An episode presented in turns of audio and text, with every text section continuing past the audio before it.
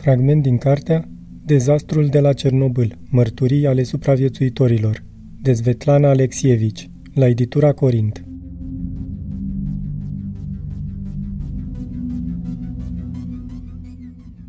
Noaptea de 26 aprilie 1986. Într-o noapte ne-am mutat într-un alt loc al istoriei. Am făcut un salt într-o realitate nouă.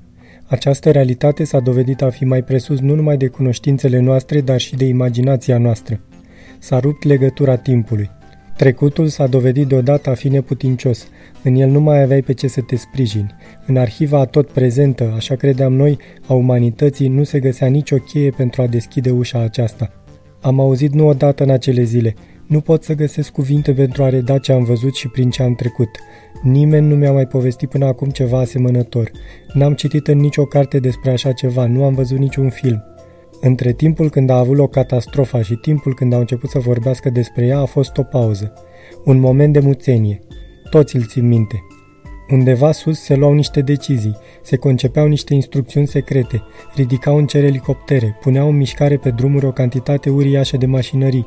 Jos se așteptau comunicate și se temeau. Oamenii trăiau din zvonuri, dar toți treceau sub tăcere lucrul cel mai important. Totuși, ce se întâmplase? Nu se găseau cuvinte pentru noile sentimente și nu se găseau sentimente pentru noile cuvinte. Încă nu știau să se exprime, dar treptat s-au cufundat în atmosfera noului proces de gândire, așa putem defini starea noastră de atunci. Pur și simplu nu aveam informații, voiam să avem o informație, să pătrundem sensul celor întâmplate, un efect de cutremur. Și am căutat acest om cutremurat. El spunea texte noi. Vocile uneori răzbăteau ca prin vis sau delir, dintr-o lume paralelă, Alături de Cernobâl toți începuseră să filozofeze. Deveneau filozofi. Bisericile se umpluseră din nou de oameni, credincioși și ateiști până nu de mult. Căutau răspunsuri care nu puteau fi date de fizicieni și matematicieni.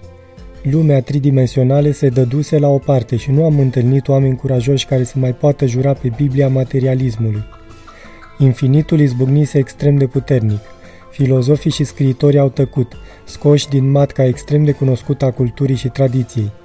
Cel mai interesant lucru din acele prime zile a fost să vorbesc nu cu oameni de știință, nu cu funcționari și militari cu grade importante, ci cu țărani bătrâni. Trăiesc fără Tolstoi și Dostoevski, fără internet, dar conștiința lor, cum necum, cuprinsese în sine noul tablou al lumii. Nu s-a prăbușit.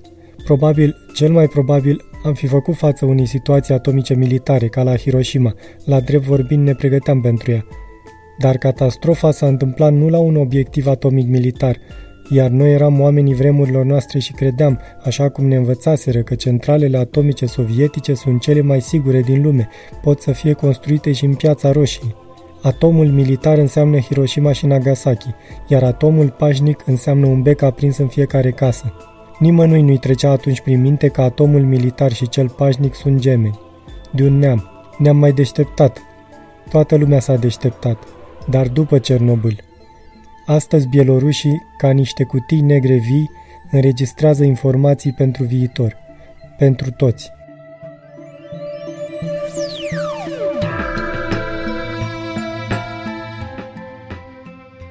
A fost un fragment din cartea Dezastrul de la Cernobâl Mărturii ale supraviețuitorilor, de Svetlana Alexievici, la editura Corint, lectura George Hari Popescu.